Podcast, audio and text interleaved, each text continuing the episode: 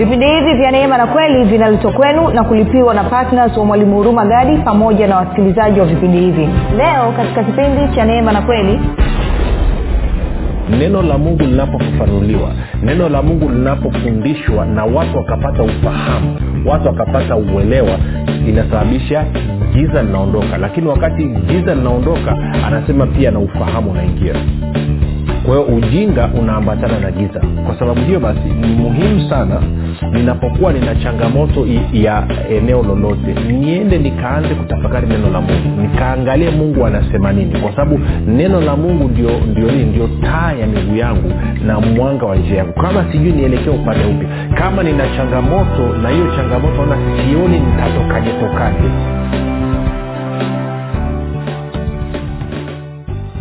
popote pale ulipo rafiki ninakukaribisha katika mafundisho ya kristo kupitia vipindi vya neema na kweli. Jina langu naitwa huruma gadi. Ninafuraha kwamba umeweza kuungana nami kwa mara nyingine tena ili kuweza kusikiliza kile ambacho bwana yesu kristo ametuandalia.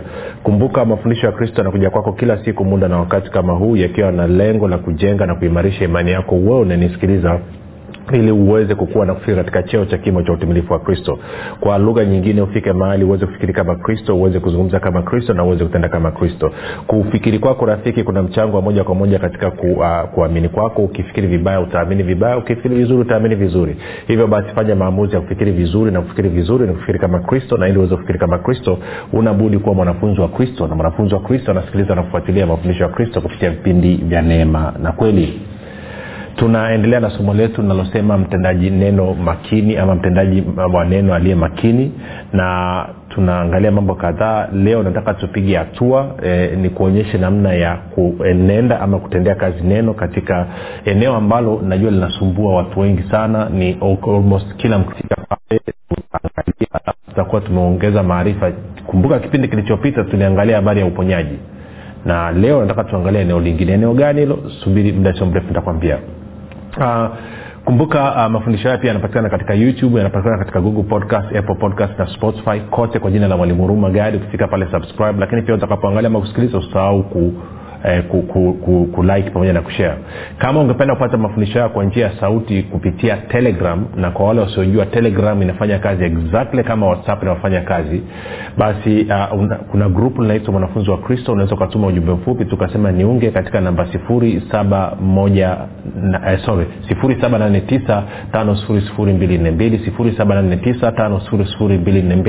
nawe utaunganishwa.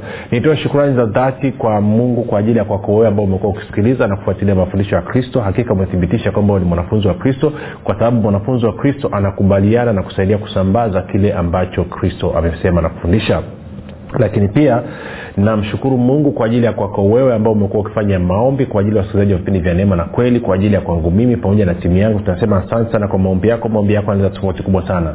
Na mwisho namshukuru mungu kwa ajili ya kwako wewe ambao umefanya maamuzi ya kuwa patna wa vipindi vya neema na kweli na unasapoti gharama za kupeleka injili kwa njia ya redio. Hakika umethibitisha kwamba wewe unajitambua kwamba wewe ni mbarikiwa wa bwana kwamba unaishi chini ya utajiri sio kwenye umaskini tena na zaidi ya yote kwamba wewe unaenenda katika neema izidiwe na ndomana umekuwa mkarimu sana. Kwa hiyo nasema hakika neema bwana wetu yesu kristo endelea kutenda kazi pamoja nawe. Roho mtakatifu akufungulie vyanzo vipya na mianya mipya ili uzidi kustawi na kutendea watu mema kama ambavyo wanafanya baada ya kusema hayo basi nikukaribishe na wewe uliye mgeni karibu najua utafurahia. Tuendelee na somo letu moja kwa moja tutasoma uh, e, waraka kwanza yohana mlango wa kwanza mstari wa tano na wa sita. Tuko of course na wasaba anasema na hii ndiyo habari tulioisikia kwake na kuihubiri kwenu ya kwamba mungu ni nuru wala giza lolote hamna ndani yake. Tukisema ya kwamba twashirikiana naye tena tukienenda gizani twasema uongo wala hatufanyi iliyo kweli. Twasema uongo wala hatufanyi iliyo kweli. Bali tukienenda nuruni kama yeye alivyo katika nuru twashirikiana sisi kwa sisi na damu yake yesu mwana wake yatusafisha dhambi yote. Kumbuka kipindi kilichopita tulikuwa tunaangalia habari anasema wala hatufanyi iliyo kweli ama hatutendi kweli. Na nikakwambia ku enenda katika nuru ni kutenda neno la mungu. Na kuenenda katika giza ni kuto kutenda neno la mungu. Kwa hiyo watu wote ambao wanaenenda kwenye ambao sio watendaji wa neno la mungu maana yake ni kwamba wanaenenda katika giza. Sasa kumbuka tuliona zaburi ya mia moja kumi na tisa mstari wa mia na tano anasema uh, uh, neno la mungu ni taa ya miguu yangu na mwangaza wa njia zangu na kwa maana hiyo basi ninapokuwa nina changamoto yoyote katika maisha yangu maanaake ni kwamba nitakiwa nikatafute mungu anasema nini. Ninapoona mungu anasema nini maanaake nafungua mlango. Ndio maana napenda zaburi ya mamoja kumi na tisa tutasoma mistari yote miwili. Zaburi ya tutasoma mstari wa mia na tano alafu tutasoma baadaye mstari wa mia na thelathini alafu mambo yanakaa vizuri. Anasema hivi um, anasema mia na tano kama nilivyotajia hapo mwanzo moja tuusome tututie macho sio mbaya. Anasema hivi um, neno lako ni taa ya miguu yangu na mwanga wa njia yangu. Kwa lugha nyingine kama hautaki kujikwaa kama hautaki eh, kupotea njia lazima ufuate neno la mungu neno la mungu sio tu kwamba linakumulikia kwenye njia ambayo unapita lakini pia linamulika ili miguu yako isitumbukie kwenye shimo ama usijikwae kwenye jiwe ama usitegewe na kitu chochote. Kama hautaki kuanguka maanaake ni kwamba lazima ujifunze kufanya maamuzi kwa kukubaliana na kile ambacho mungu amesema katika neno lake. Tuko sawa? Lakini mstari wa mia na thelathini hiyo hiyo zaburi ya ya ya mia na kumi na tisa anasema uh, kufafanusha maneno yako kwatia nuru na kumfahamisha mjinga. E, kwa lugha ya neno anasemaje? Tafsiri neno anasema kuingia kwa maneno yako kunaleta nuru kunampa mjinga ufahamu. Mae, biblia anasema maelezo ya mafundisho yako huleta mwanga huwapa akili watu wasiojua kitu maelezo ya mafundisho yako huleta mwanga huwapa akili watu wasiojua kitu. Kwa nen, kwenye new king james version anasema the entrance of your words gives light it gives understanding to the simple. Kwa hiyo unaweza ukaona kabisa ujinga unaenda sambamba na giza ujinga unakwenda sawa na giza. Kwa sababu hapa anasema neno la mungu linapofafanuliwa neno la mungu linapofundishwa na watu wakapata ufahamu watu wakapata uelewa inasababisha giza linaondoka. Lakini wakati giza linaondoka anasema pia na ufahamu unaingia. Kwa hiyo ujinga unaambatana na giza unakwenda sawasawa ufahamu unaambatana na nuru. Na kwa sababu hiyo basi ni muhimu sana ninapokuwa nina changamoto ya eneo lolote niende nikaanze kutafakari neno la mungu. Nikaangalie mungu anasema nini. Kwa sababu neno la mungu ndio ndio nini? Ndio taa ya miguu yangu na mwanga wa njia yangu. Kama sijui nielekee upande upi. Kama nina changamoto na hiyo changamoto naona sioni nitatokaje tokaje ni muhimu ukarudi katika neno la mungu ukaangalia neno la mungu linasema nini tunakwenda sawasawa na utakapokuta kile ambacho neno la mungu linasema lazima uchukue hatua na kufanyia kazi kile ambacho neno la mungu linasema. Sasa nili, nilifundisha uh, tuka, tukaangalia nataka turudi tena pale tukumbushe tena. Tuende kwenye luka sita. Najua tuliangalia ndani kaa vipindi vile vilivyopita lakini nawiwa ndani ya moyo wangu kwamba turudi tena pale tukaangalie mambo machache. Mstari wa 46 sasa luka 6 46 mpaka 49 nitasoma tena alafu tutajikumbusha mambo machache tena. Anasema na huyu ni bwana yesu anaongea. Anasema na kwa nini mnaniita bwana bwana walakini hamyatendi nisemayo? Kila mtu ajaye kwangu na kuyasikia maneno yangu na kuyatenda. Kwa kuna mambo matatu hapa rafiki. Kuna kwenda kwa yesu moja alafu mbili kumsikiliza alafu tatu kufanyia kazi hicho alichokisema. Mwona kitu rafiki. Kwa hiyo anasema kila mtu ajaye kwangu na kuyasikia maneno yangu na kuyatenda nitawaonyesha mfano wake. Anasema mfano wake ni mtu ajengae nyumba na kuchimba chini sana na kuweka msingi juu ya mwamba na kulipokuja gharika mto uliishukia nyumba ile kwa nguvu usiweze kuitikisa. Sorry. Anasema kwa kuwa imejengwa vizuri. Alafu anasema mstari 49 lakini yule aliyesikia ila hakutenda mfano wake ni mtu aliyejenga nyumba juu ya ardhi pasipokuwa na msingi mto ukaishukia kwa nguvu uka, uh, uka, ikaanguka mara na maangamizi yake nyumba ile yakawa makubwa. Sasa taratibu. Kwao anazungumza waliojenga juu ya mwamba ni wale ambao mmoja wamekwenda kwa yesu mbili wakasikiliza kile ambacho amekisema na tatu wakafanyia kazi wakatenda kile ambacho amekisema waliojenga juu ya mchanga ni wale ambao mmoja wamekwenda kwa yesu mbili wakasikia kile ambacho yesu anasema tatu hawakutenda kile ambacho yesu anasema.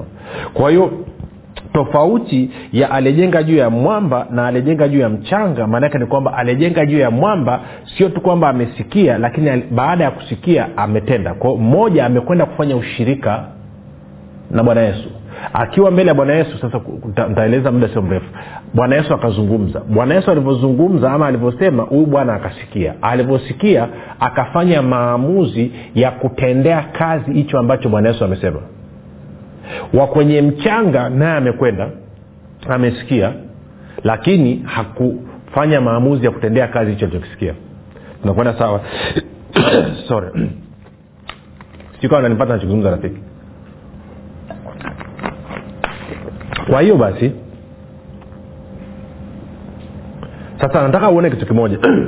Nyumba iliyoko juu ya, ya mwamba na nyumba iliyoko juu ya mchanga vyote viko kwenye mazingira yanayofanana.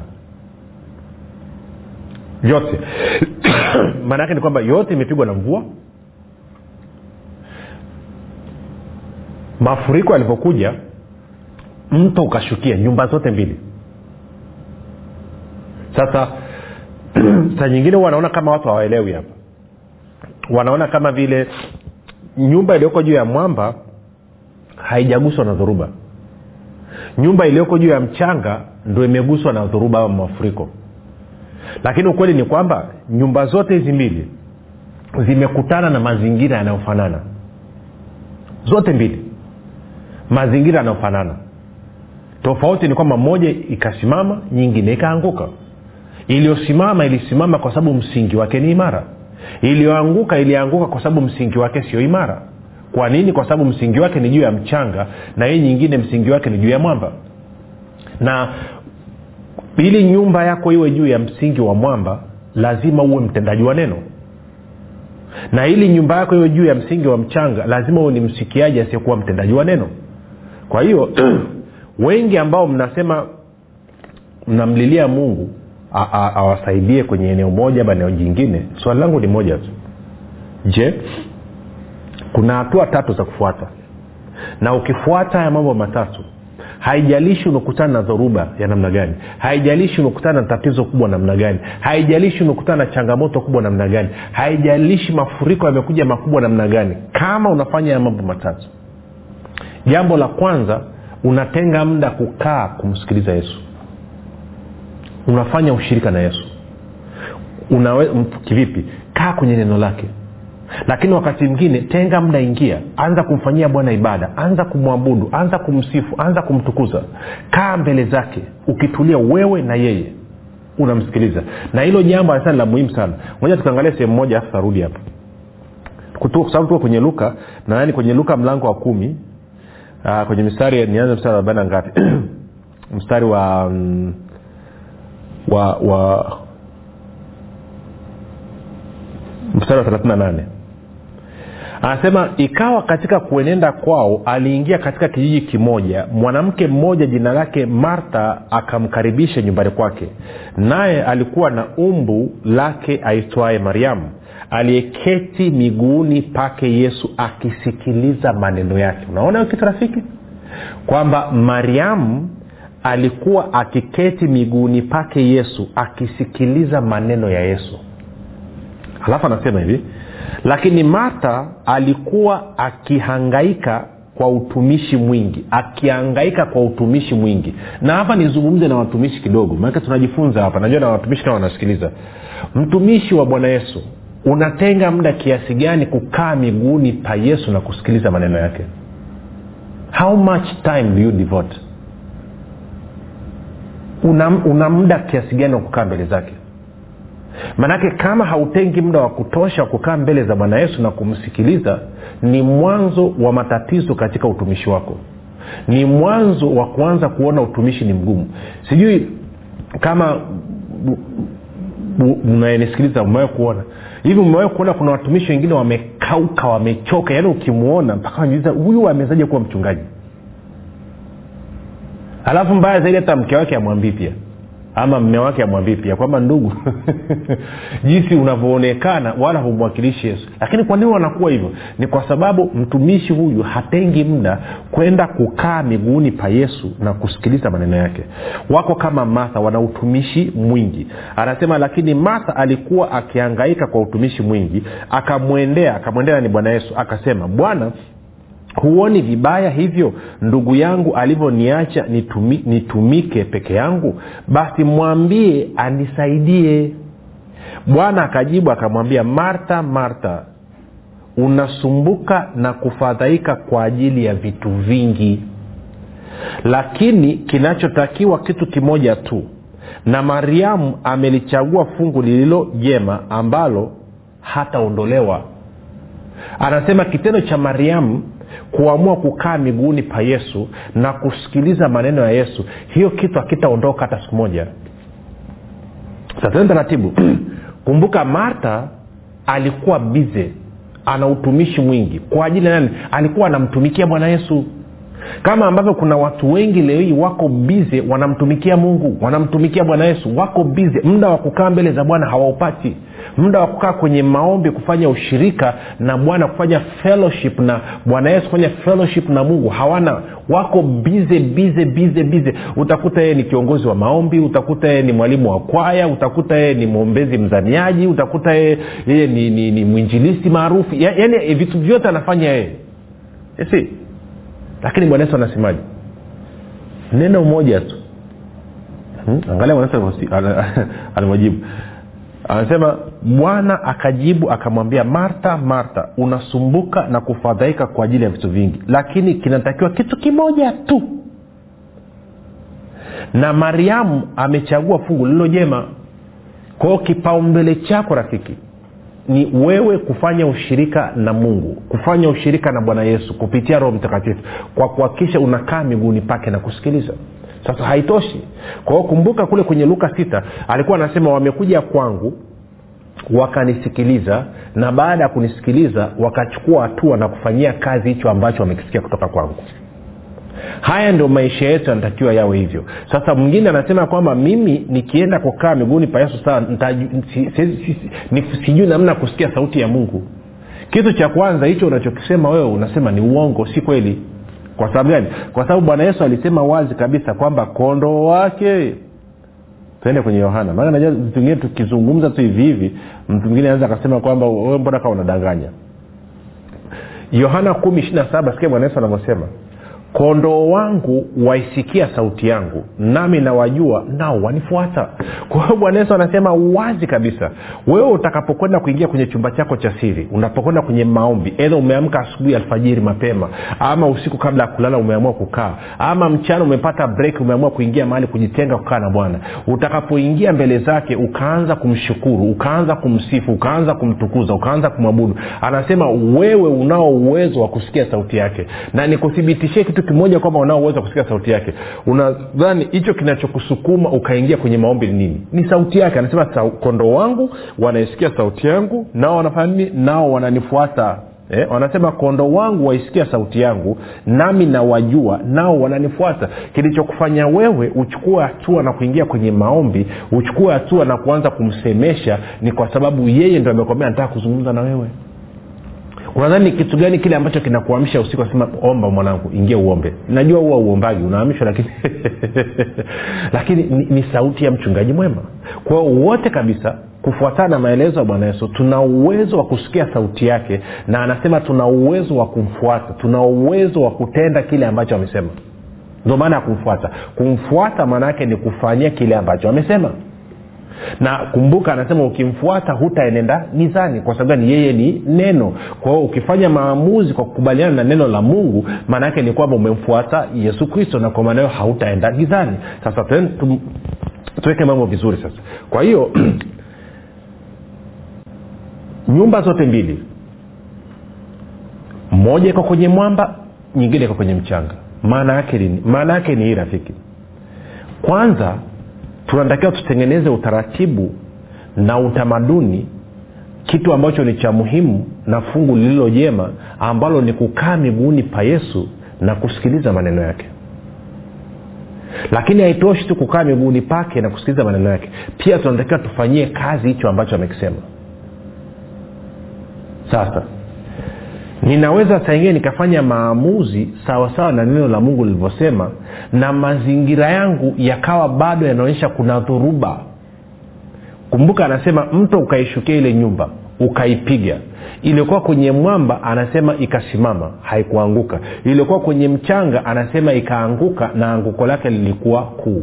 Kwa lugha nyingine kama nimefanya maamuzi sawasawa na neno la mungu lilivyosema mazingira yangu yanapoanza kwenda tofauti na kile ambacho neno la mungu limesema hainibabaishi hainisumbui. Yes dhoruba itakuwa inapiga mto utakuwa unapiga kelele zitakuwa ni nyingi ofu inaweza ikanyanyuka paniki zikanyanyuka lakini nasema no.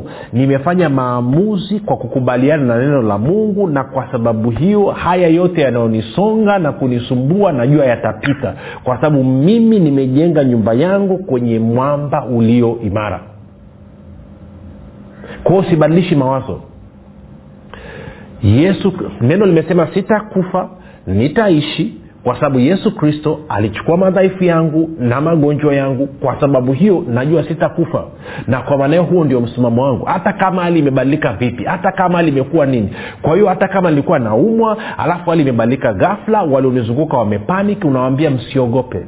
Sitakufa nitaishi kwa sababu yesu alichukua magonjwa yangu na madhaifu yangu. Hamna haja ya kupaniki hii hali isiwatishe mimi niko salama. Kwa sababu yesu kristo alichukua magonjwa yangu na madhaifu yangu. Kwa hiyo sitakufa. Nitaishi. Msiwe na wasiwasi wote msiwe na wasiwasi wala msipige simu za huzuni. Wala msipeleke taarifa ambazo sizo. Kwa sababu mungu ni halisi. Na yesu kristo ni halisi. Ameniambia sitakufa bali nitaishi. Kwa sababu alichukua madhaifu yangu na magonjwa yangu. Nanyewe kitu rafiki? Kwao naweka msimamo.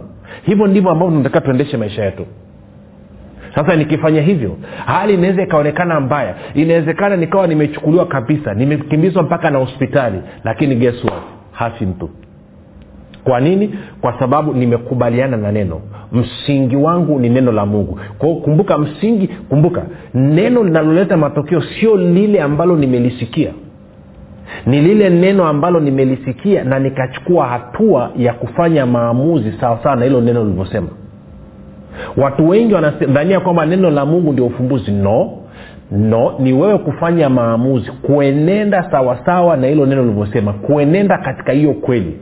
Kumbuka anasema utaijua kweli na hiyo kweli itakuweka huru. Kwao sio swala la kusikia neno tu sio swala la kusikia kweli tu no. Ni, ki, ni swala la wewe kufanya maamuzi kwa kukubaliana na neno la mungu ama kukubaliana na kweli ya mungu. Hiyo ndio itakayosababisha changamoto zote zipite. Kwao kama wewe umefanya maamuzi katika eneo lolote la maisha yako kwa kukubaliana na neno la mungu. Na ukajua kabisa kilichokufanya ukafanya hayo maamuzi ni neno la mungu. Huna sababu ya kupaniki huna sababu ya kuwa na wasiwasi huna sababu ya kuwa na hofu.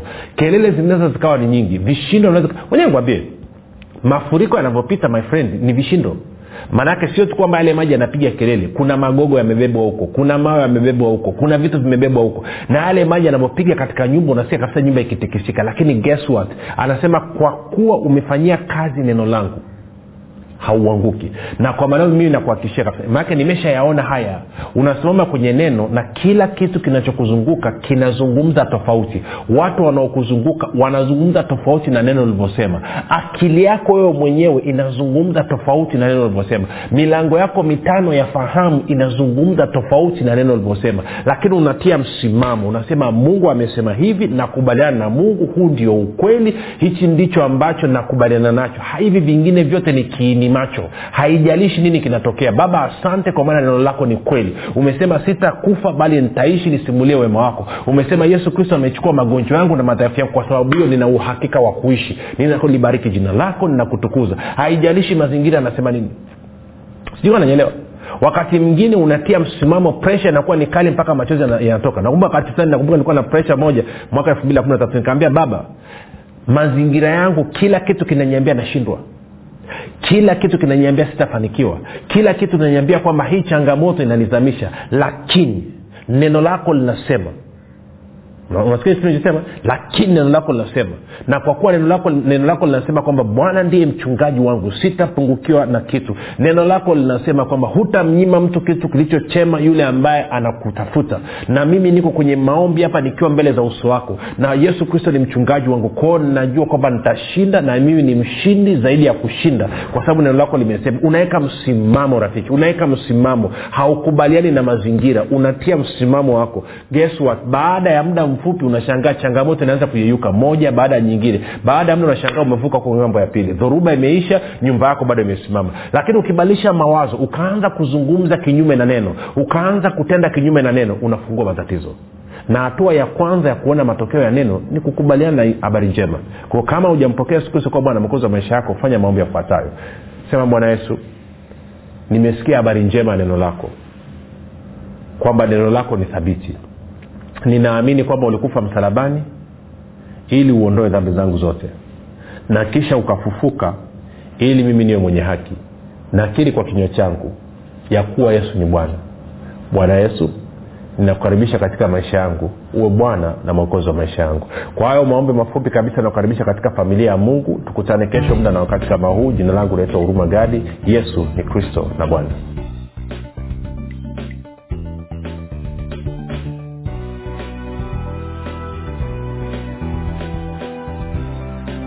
kama unatafakari kuwa patna mwalimu huruma gadi na kumuunga mkono kwa kusapoti vipindi hivi vya neema na kweli piga simu namba 7645242 au 6735242 au 7895242 nitarudia.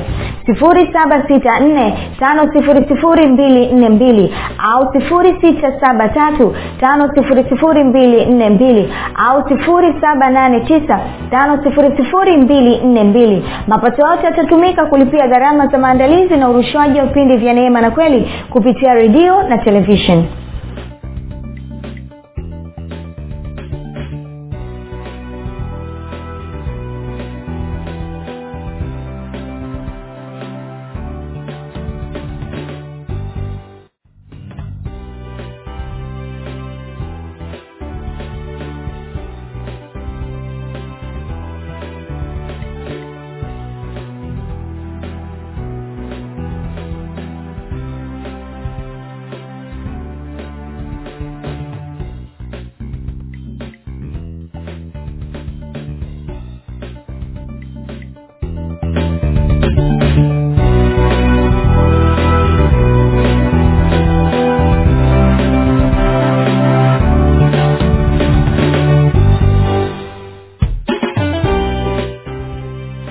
umekuwa ukisikiliza kipindi cha neema na kweli kutoka kwa mwalimu huruma gadi. Kwa mafundisho zaidi kwa njia ya video usiache kusubscribe katika youtube channel ya mwalimu huruma gadi na pia kumfuatilia katika apple podcast pamoja na google podcast. Kwa maswali maombezi ama kufunguliwa kutoka katika vifungo mbalimbali vya ibilisi tupigie simu namba 7645242 au